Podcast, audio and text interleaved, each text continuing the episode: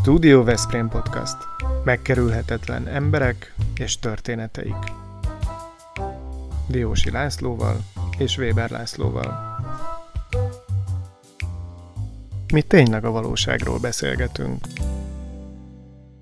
A Studio Veszprém podcast mai vendége Barabás Árpád, akivel én tegező viszonyban vagyok, úgyhogy a hallgatók biztos megbocsátják, hogy egy kicsit közvetlenebbre sikerül ez a beszélgetés.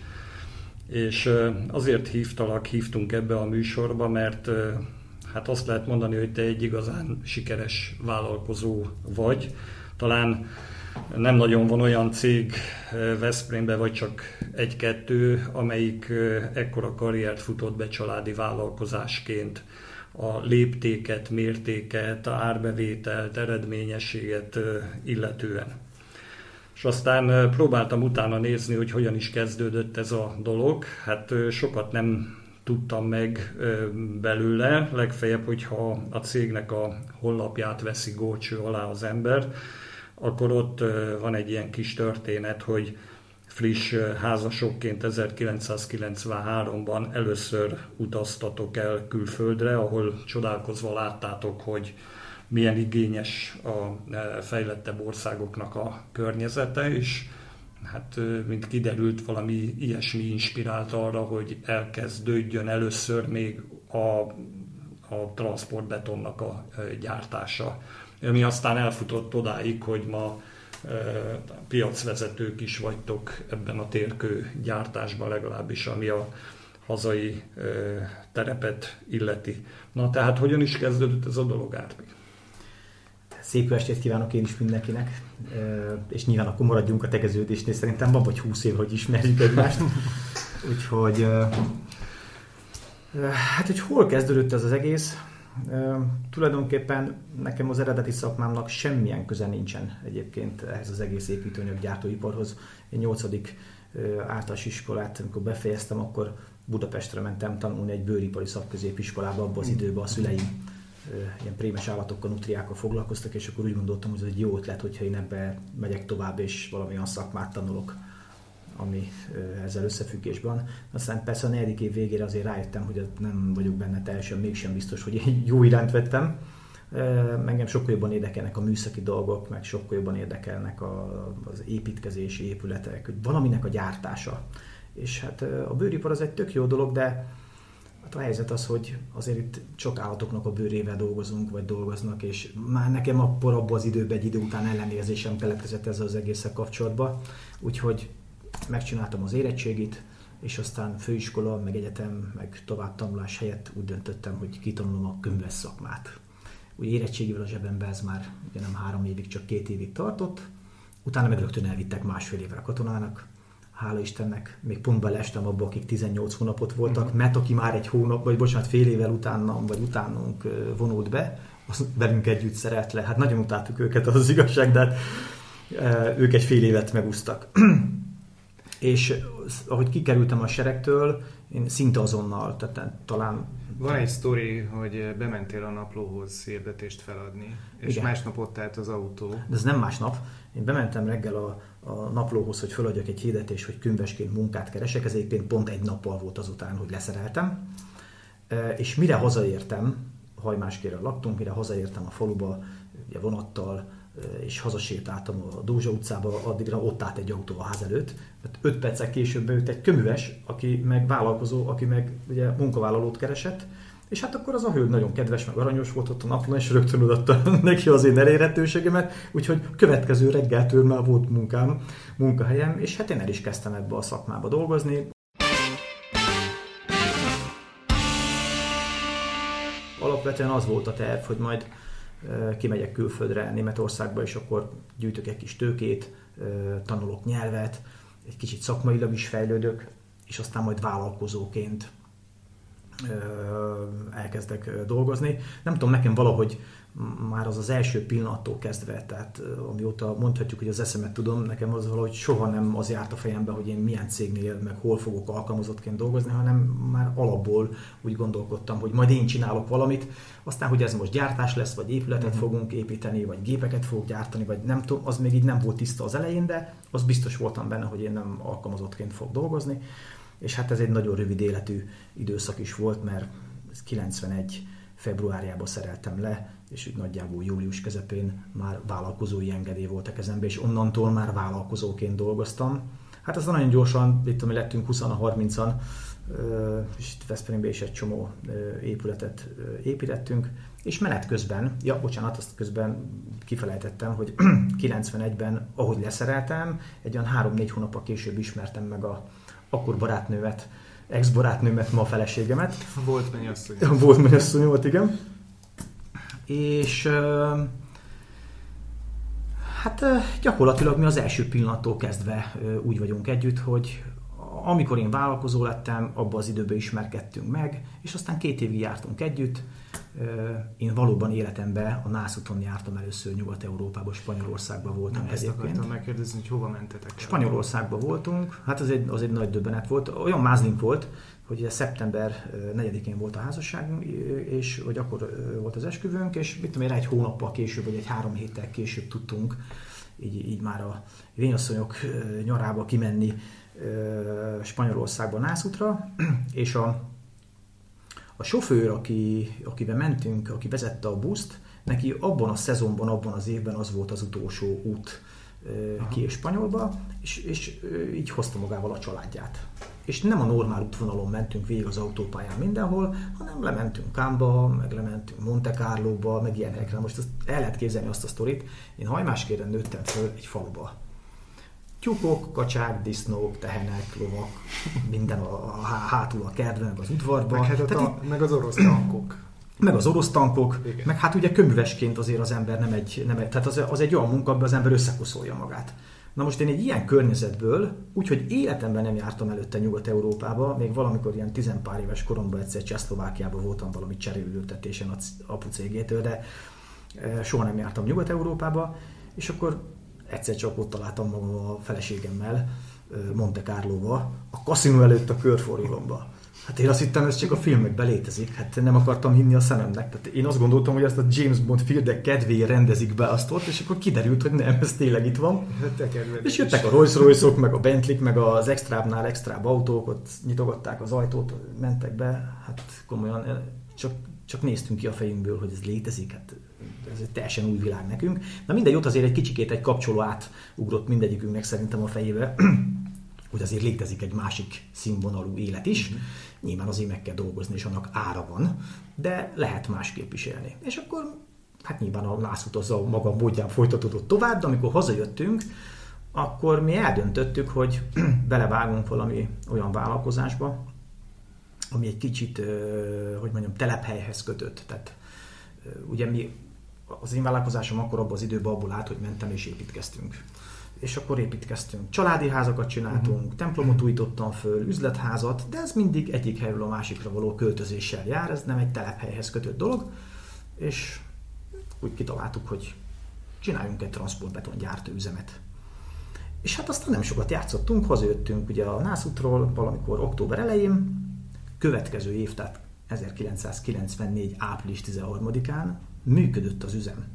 Egy transportbeton üzem. Mondd el Mai szemmel nézve az hogy mi, is, mi fánterem ez a transportbeton? Hogy... Hát ez egy, ez, egy, ez egy olyan automata, félautomata betonkeverő, ami egy negyed köbméter, tehát 250 liternyi betont tud megkeverni egyszer. Hát ez nem egy be, túl szofisztikált valami, ez egy viszonylag egyszerű. Egy viszonylag egyszerű, így van. Betolat alá mixer. ehhez van? Hát bankhitelből. Aha azt ha most abba bele se állok, hogy elmeséljem, hogy hogy jutottunk bankkitelhez, hogy fiatalként üres zsebbel, mert az egy külön sztori, hogy hát ezt értelemszerűen abban az időben a bankok nem úgy voltak, mint ma, tehát akkor azért jóval nehezebben adtak hitelt. De a lényeg az, hogy sikerült, meg tudtuk építeni az üzemet, és onnan szépen elindult egy, egy nagyon-nagyon lassú építkezés, egy nagyon hosszú ö, folyamat. Albéletbe laktunk, soha egy vasunk nem volt. Minden vállalkozásnak van egy, egy olyan törvényszerűsége, amit a kezdő vállalkozók nem tudnak. Amikor elkezd egy vállalkozás működni, és elkezd nőni, a legnagyobb veszély a vállalkozásnak az a gyors növekedés, ugyanis a növekedéshez pénz kell. Bármennyi pénzt termelünk, tök mindegy, hogy mekkora nyereségre teszünk szert, azt azonnal visz beszívja a vállalkozás maga, mert szükség van a fejlesztéshez, uh-huh. szükség van a növekedéshez, a, a tőkére. Uh-huh. És egyszerűen, hát tíz évig még utána albéletben, vagy nyolc évig albéletben laktunk, és, és bár ott volt egy üzem, egy sikeres vállalkozás, akkor már egy csomóan dolgoztak nálunk, de arra nem volt pénzünk, hogy egy sátlogást vegyünk, uh-huh. mert egyszerűen a cég az mindig elvitte, mindig vissza kellett uh, rakni bele. Na de meddig történt ez a, vagy történik ez a növekedés, mert azért most már... Mondjuk úgy 2018-ig, 9-ig. De gyakorlatilag azóta is ugyanez a folyamat zajlik. Most természetesen azért egy ponton túl az ember már tud valamennyi pénzt kivenni a cégből, és akkor a magán dolgaira is, lakásra, autóra, uh-huh. nyaralásra valamennyit tud költeni, de ha ezt összehasonlítjuk nagyságrendjébe a cégben mozgó pénzekkel, uh-huh. akkor gyakorlatilag az a, az asztal sarkán a morzsa. Aha. Tehát az szinte semmi.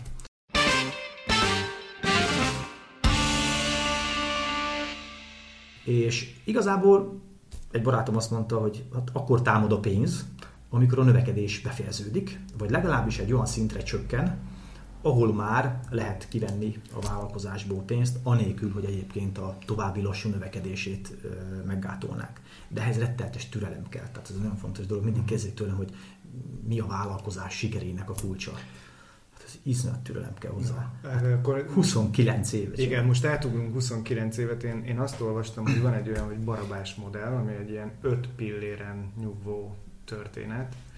Nem biztos, hogy most el kell mesélni ezt a hallgatóknak, mind az öt pillért, illetve magát a modell, de hogy manapság mi az, ami a leg legfontosabb ebből az öt pillérből, ami, ami tartja a vállalkozásodat? Ö, olyan szempontból kérdezzük mi általában ezeket a dolgokat, hogy egy minta legyen azok számára, Igen. fiatalok számára, akik indítanak egy vállalkozást, akik ö, szerintem csodálattal nézhetik azt, amit sikerült felépíteni ö, szinte a semmiből, egy csak nem 4 milliárdos árbevételű céget, 4000 millió forint árbevételű céget Veszprémben, egy piacvezető vállalkozást a térkőiparban és kereskedelemben. Szóval mit tudsz tanácsolni azoknak, akik most majd esetleg hallgatják ezt a podcastot?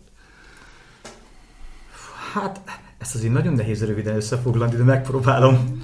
Próbáljuk meg, kicsit hosszabban is lehet, de... Az egyik legfontosabb dolog, hogy az egy városi legenda, és ez nem igaz, hogy elkezd, vállalkozók leszünk, és akkor holnapra már meg fogunk gazdagodni, ha kicsit lassabban megy, akkor holnap utára. Uh-huh. Ez nem igaz. Ehhez évtizedek kellenek. Évtizedek, ez szó Na, szerint Manapság azért vannak olyan versenyzők, akik nagyon komoly karriert építenek föl egy-két év alatt, és fantasztikus pénzeket nyertek, nyernek el különböző pályázatokon. Annak nem sok köze van a gazdasághoz. Jó. Okay. A gazdasági életben, amikor valaki a nullából egy jó ötlet alapján egy vállalkozást kezd el fölépíteni, hihetetlen türelem kell hozzá, elképesztő kitartás, napi 10-12 óra, az esetek döntő többségében hétvégén is, és bizony egy-két évtized, mire eljut egy vállalkozás oda, ahova mi eljutottunk. Uh-huh. És nagyon sok, még ennyi idő alatt sem jut el oda. Ez nem véletlen, tehát ezek törvényszerűségek. A világon bárhova megyünk, mindegy, hogy Nyugat-Európába, Keletre vagy Amerikába, tök mindegy, mindenhol ugyanezek a tendenciák mutatkoznak. Az újonnan megalakuló vállalkozásoknak a 80%-a csődbe megy az első öt évben. Nagyon kevesen érik meg azt, hogy az öt év után is működőképesek tudjanak maradni. És ez borzasztó türelem kell, ez a lényege. Uh-huh. És hát nyilván az is kell hozzá, hogy az ember úgy álljon hozzá ahhoz, amit csinál, hogy ha csak a pénzt látja benne, akkor az nem segíti át az embert azokon a pillanatokon, amikor, amikor nehézség van.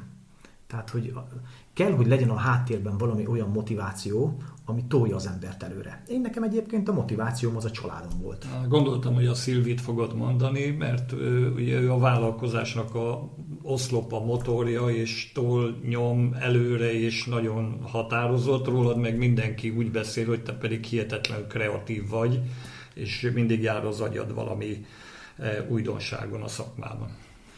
Igen, hát ezen, ezen nem tudok vitatkozni, tehát kétségtelen, hogy mindig van valami új ötletem, sokkal gyakran több, mint amennyire szükség van, és sokszor az a legnagyobb probléma, hogy melyik legyen az ötlet, amit most berakunk a fiók mhm. aljába, és ezzel nem foglalkozunk, mert az ember nem tud egyszer ezer dologgal foglalkozni, egy dologgal kell foglalkozni, de azzal maximális energiabedobással. Én a családot egyébként úgy értettem, hogy, hogy gyakorlatilag ahogy mi összeházasodtunk, nekünk rögtön gyerekünk született, és egy gyerek az már felelősség De óriási felelősség.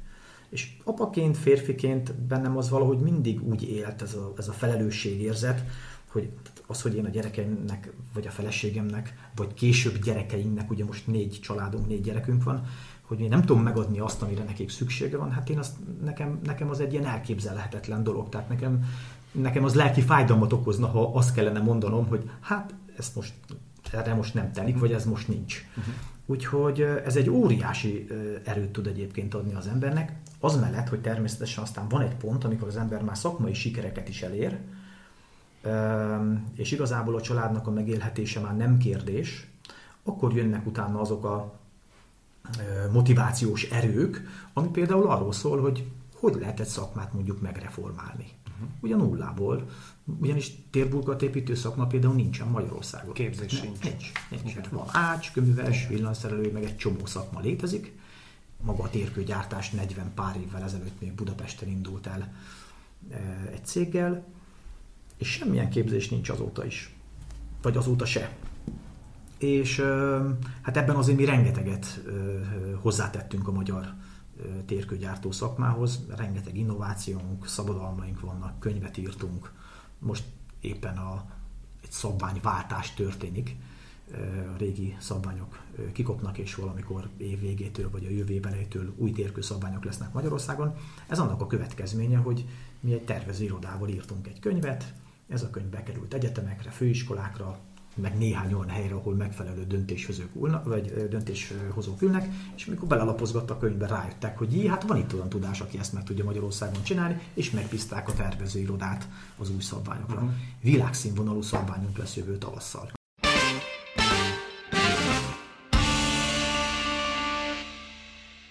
Bárhol a világon Jó, két, két dolog jut eszembe. Az egyik, hogy majd beszélj arról, ugye ma nagyon fontos fogalom ez az innováció, te meg benne élsz, Igen. ezt így fordítsd majd le nekünk. A másik pedig, hogy elfogadod-e azt az állítást, hogy a, a te tulajdonképpen egy ilyen 3000 éves ötlet remékjét csinálod meg, mert hogy tudjuk, hogy a rómaiak kezdték el ezt a történetet, Kolosseumtól induló útjukkal, ami 580 km hosszú, erre a kettőre akkor és, és aztán jött a beton, betonozás, és mindenhol betont nyomtak le az utakra, terekre. Hát meg aszfaltot. Aszfaltot, Igen. és most ugye itt egy teljesen új lehetőséget kínál ez a maga a térburkolás az nyilván nem egy új ötlet. Tehát ez szóval az innováció. Kezdjük ott. Az innováció az, az másban. Tehát az, hogy kiselemes burkolatból ez természetes faragott kő vagy pedig betonból préselt térkő, ez tök mindegy. Attól ez még egy kis elemes burkolat. Sőt, sőt antikolt 3000 évre nyúlik vissza. Téglakőt is csináltok olyasmit, ami tájba illeszthető. Hát, tulajdonképpen ez a, ez a téglakő, ez nekem egy a, a a könyves szakmámra vezethető vissza, mert egyébként én nagyon szerettem könyvesként is dolgozni, én tök élveztem ezt a dolgot, és ugye nekünk a kismereti tégla az egy ilyen alapépítő elem, tehát uh-huh. a mhm. könyveseket az iskolában a különböző téglakötésekre ezzel a kismereti téglával tanítják és hát ez nagyon gyakori most is. És uh, amikor a transportbeton gyártás mm, után, ugye a transportbeton gyártást kezdtük kettő, bocsánat, 1994-ben, és aztán 2000-ben kezdtünk el komolyan térkőgyártással foglalkozni, és 2010-ig uh, húzódott az idő, még uh, meg tudtam győzni magam arról, hogy a, a hagyományos, kopóréteges és az egyébként már mindenhol megszokott térburkolat helyett csináljunk valami olyat, ami egy ami ilyen antikolt jellegű, és hasonlít erre a kisméretű téglára. Ha én, nekem nem lenne kömös a szakmám, valószínűleg ez soha nem jutott volna ez az ötlet eszembe, mhm. csak az elején mindig lebeszéltek róla, hogy á, az hülyeség, hát most ki fog ilyen, ezért ilyen összevert, ilyen bontott téglát venni. Tehát én meg láttam a tüzépen, meg hát láttam az építőanyag kereskedésekben, hogy keresik az emberek. És sőt, nem hogy keresik, már elvagdossák ilyen kis lapocskákra, ugye mert a bontott téglából viszonylag kevés van, igény meg nagy rá, hogy lehet megsokszorozni a mennyiséget, elvagdossuk csikokra, és akkor itt több lesz belőle. És láttam, hogy van rá igény, és hát összehozott a sors egy olyan kommunikációs marketing szakértővel, akinek, amikor meséltem erről az ötletemről, akkor ő volt az, aki azt mondta, na Árpi, ez az az ötlet, amiből nagy céget lehet építeni. Uh-huh. És én akkor félresöpörtem mindenki egyéb másnak a véleményét, nem érdekel, akkor most nekiállunk és téglakövet csinálunk. Kifejlesztettük a téglakövet, elkezdtük gyártani, mindenki fogta a fejét a cégnél, hogy na, ez tuti ablakon kidobott pénz. Aztán döbbenten tapasztalták a kollégák, hogy az első hónapban, egyébként ez 2009. augusztus hónapja volt, 10 ezer négyzetmétert adtunk el egy vadi új termékből. A következő hónapban 20-at, aztán 30-at, évvégéig 96-ot. Következő év meg több mint 300 ezer négyzetmétert. Ez bődületes mennyiség volt abban az időben. Az egész magyar térkőpiac volt akkor körülbelül 3,5-4 millió négyzetméter, és egy pillanat alatt a teljes magyar térkőpiac 10%-át uh-huh. kitette ez az egyetlen egy vadonatúj termék, ami előtte nem is létezett a piacon. Uh-huh. Csak kellett valaki, aki nem leveszélt, hanem adott egy lökést, hogy na ez az a jó ötlet, amiből, amiből uh-huh. lehet egy tényleg jó vállalkozást csinálni. És hát aztán nagyon gyorsan ehhez hozzáigazítottuk a cégnek az arculatát, a Veszprém Beton Kft. névből Baravás Téglakő Kft-re változtattuk igen. a nevünket, adószám minden maradt, uh-huh. nyilván a régi, uh-huh. és tulajdonképpen ma is ez a zászlós hajója a cégnek, és ma a téglakőről ismernek minket, csak már nem Veszprém környékén csupán, hanem gyakorlatilag uh-huh. az egész országba. 2005-ben építettünk egy üzemet Kiskulacházán, és most meg Miskolcon épp beüzemelés alatt van a harmadik gyár, ahol gyakorlatilag két és fél millió négyzetméter követ tudunk most már a három gyárba előállítani évente. Uh-huh.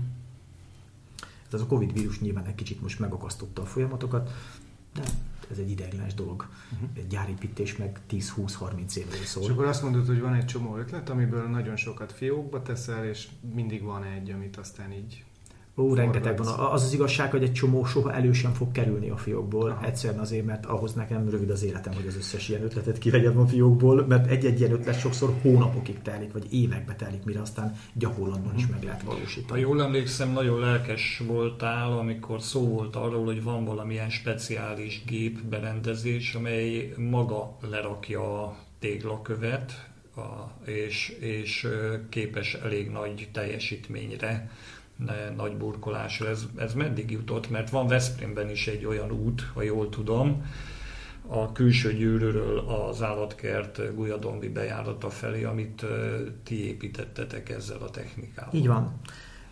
Ez a technika ez természetesen működik, létezik, a gép most is megvan.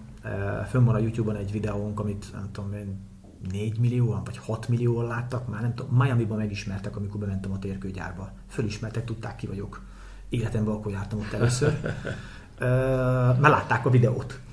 És ugye szakmán belül azért ez körbeszaladt a világon, nem csak Magyarországon, a világon körbeszaladt ez a, ez a sztori, és hát ezt tulajdonképpen azért építettük ezt a gépet, hogy felgyorsítsuk. Hozzáteszem, az eredeti ötlet nem tőlünk származik, hanem ezt valami holland fiszkó találta ki.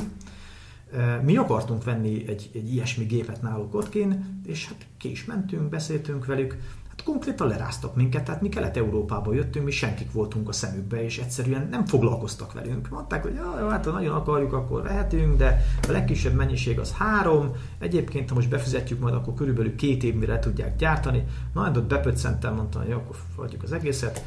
Kerestem itt egy olyan céget, akik ilyen gépgyártással foglalkoznak, három hónap alatt összeraktunk egy ugyanolyan gépet, az készen van. És gyakorlatilag a világ minden poltjáról, tehát ez most szó szerint Kínától Japánig, az Egyesült Államoktól, nem tudom én, az arab emigrátus, mindenhonnan kerestek minket e-mail meg telefon, hogy vennének nálunk ilyen gépet. Tehát mi térkőgyártó cég vagyunk, nem gyártunk gépet, úgyhogy értelemszerűen nem, nem adtunk el ilyen gépet, tehát nekünk van, és mi tudunk ezzel térkövezni.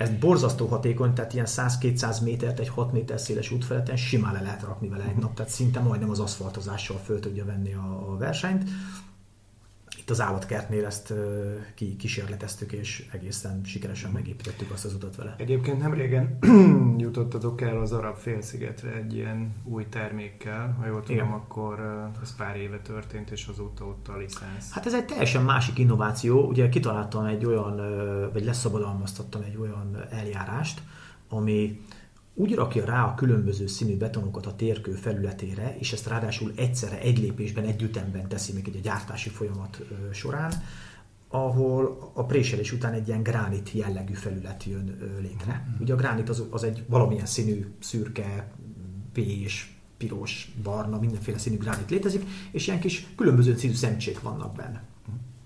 Na most ezt betonból úgy megcsinálni, hogy nem aszatolódjanak el ezek a színek. Tehát amikor mondjuk egy bézs alapra fehér meg fekete ilyen kis pöttyöget szór az ember, és ezt egy lépésben teszi meg, úgy, hogy közben egy nedves betonnal, egy földnedves betonnal dolgozik, ez nagyon könnyen el tud maszatolódni, és így összefolynak a színek, így ilyen semmi lesz belőle, egy ilyen poca lenne az egészből.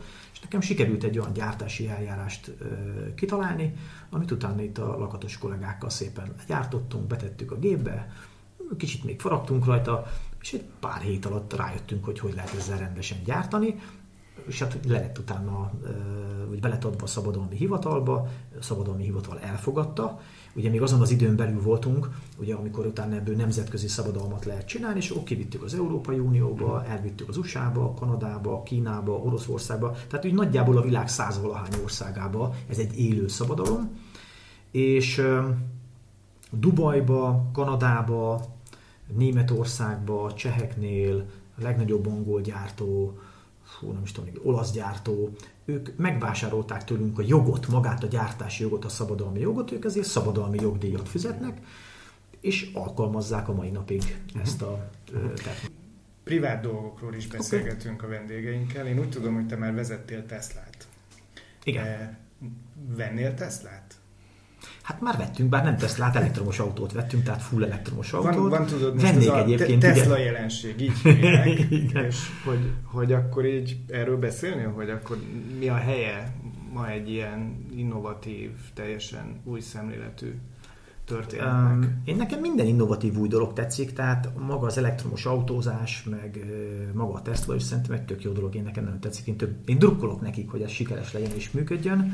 A ható távolságot számomra az még kicsit gyenge, mert ugye én azért gyakran utazok akkora távolságra, ahol nekem arra nincs időm, hogy megálljak ott, nem tudom én töltögetni az autót, úgyhogy én ki, türelmesen ki fogom várni, amikor már ilyen 800-900 kilométert meg lehet majd tenni egy autóval, egy töltéssel, na, akkor biztos, hogy veszek magamnak is. Addig úgy van a családban, mert már tesztegetjük, próbálgatjuk, hogy hogy működik ez az egész dolog, de e, saját használatra ezek miatt a nagy távolságok miatt, amit én időnként autózok, nekem, nekem ez még nem reális. Én várok egy kicsit, még szépen kivárom, eddig kicsit nagyobb távolságot is meg lehet majd tenni ezek az autókkal. De nagyon drukkolok nekik, mert szerintem tök jó dolog. És amikor ez a napelemmel kombinálva fog működni, meg majd amikor jönnek azok az akkumulátorok, amik már nem környezetszennyezőek, vagy már nagyon újrahasznosítható, vagy, vagy, vagy olyan hosszú az élettartama, hogy ugye azért a környezeti hatása nagyon kicsi, akkor lesz ez igazán jó. De hát ugye ezek nagyon komoly fejlesztések, iszonyat energiát kell, pénzt és időt beleölni ezekbe a fejlesztésekbe, és értelemszerűen csak akkor lesznek cégek, vállalkozók, akik ebben nagyon sok energiát belenyomnak, hogyha már látják, hogy erre van igény. Hát a Tesla ebbe borzasztó módon élen jár, és gyakorlatilag egy egy forradalmat indított el, egy hullámot indított el. Jó, tehát akkor egy leendő Tesla tulajdonossal beszélgetünk. Hát, szerintem... Tesla egyelőre még nem szponzorálja a műsorunkat, nem erről van szó, csak fölhívom a figyelmet arra, hogy nem erre Mondjuk úgy, hogy elektromos autó tulajdonosra, igen, ez így reális, Jó, igen. Oké, okay, oké. Okay. Viszont te nem csak autót vezetsz, hanem búvárkodsz, repülsz, sokféle módon igyekszel egy kicsit lazítani, mert hát azért a munka az gondolom, hogy sokat kivesz belőled. És a, hát és a, és a, a családban is feltételezhetően jó az, hogyha egy kicsit lehet együtt lenni és relaxálni. Szóval, ugye azt szóval hogyan, hogyan pihened ki itt a fáradalmakat azért a mindennapi hajszában. Most hát, már úgy tudom, hogy átadtad a céget voltak éppen, igen. ami az operatív ügyvezetést igen. jelenti. Igen. Nekünk erre van egy tök jó módszerünk a feleségemmel, amikor mi összehasonlottunk, és ugye életünkben először Nyugat-Európát megjártuk, akkor mi ott eldöntöttük és elhatároztuk, hogy mi már pedig minden év megyünk valahova a nagyvilágba, és, és kipihenjük magunkat, mert, mert az egy nagyon szenzációsan jó dolog. Uh, és megyünk is, minden évben megyünk, megyünk a gyerekekkel is. Na most az azért nekünk kevésbé volt nyaralás, főleg mikor még kicsik voltak. Ma már ugye nagyok a gyerekek, tehát ez már nem okoz gondot. És minden évben mentünk a feleségemmel is. És uh, tulajdonképpen ezek, ezek, a, ezek az utak, ezek arra jók, hogy az ember tényleg ki tudja pihenni magát. Én Magyarországon hiába megyek el bárhova, utolérnek e-mailbe, elérnek telefonon, egyszerűen nem tudok pihenni. Az elején egyébként nagyon nehéz volt ezt megtanulni, hogy amikor az ember elindult valahova, Hát én még az utolsó pillanatban is betelefonáltam a céghez a repülőtérről, és nem, nem bírt leállni az agyam, és két-három nap kellett hozzá, mire át tudtam állni. Hát most már a hál' Istennek ez már nem így van, tehát most már tényleg úgy van, hogy már belépek a repülőtérnek a kapuján, aztán gyakorlatilag hogy az ajtón onnantól félretettem két hétre vagy három hétre a céget, és abszolút tudok a nyaralásnak meg a pihenésnek élni, de az elején ez nagyon nem így volt, és hát ez miatt nyilván kaptam a családtól sok kritikát is, hogy hát apa, itt vagyunk már három napja, ezt neked mindig azon pörög az agyat, hogy mi lehet ott hol. Ezt meg kell tanulni, ez nem egyszerű egyébként. Uh-huh. Ehhez nagyon nagy bizalom kell az emberek fele, meg a kollégák fele, hogy ott merje az ember esetleg napokra, hetekre hagyni a vállalkozást. És sikerült most már egy olyan csapatot kialakítani? Igen. Uh, így van, gyakorlatilag uh, mindegyik cégben most már ügyvezető van, és most már a gyerekeket is bevonjuk a, a cégekbe. Ugye a 22 éves gyerek, a legnagyobb fiad? 26. 26. A nagy lányom 22 éves. Igen. És gyakorlatilag ők most már napi operatív szinten dolgoznak a cégbe, de már itt is történnek változások, mert Ugye ahhoz, hogy a, hogy a gyerekek ezt a vállalkozást sikerrel át tudják majd venni és folytatni tudják tovább, ugye ennek már nagyon komoly értéke van. Tehát ez már egy, ez már egy vagyon.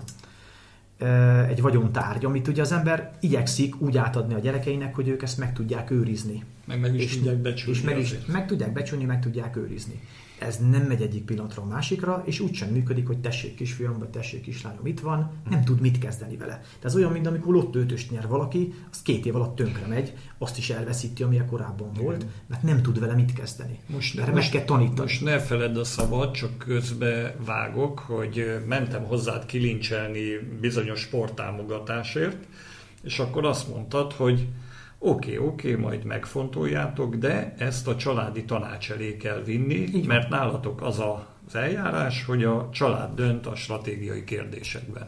Igen, ez így. Nagyon meglepett ez a dolog, mert ma Magyarországon még nem sokan viszonyulnak így a Igen. jövő generációjának a e, szerepvállalásához. Ez a Studio Veszprém műsora volt hallgasson ránk minden pénteken!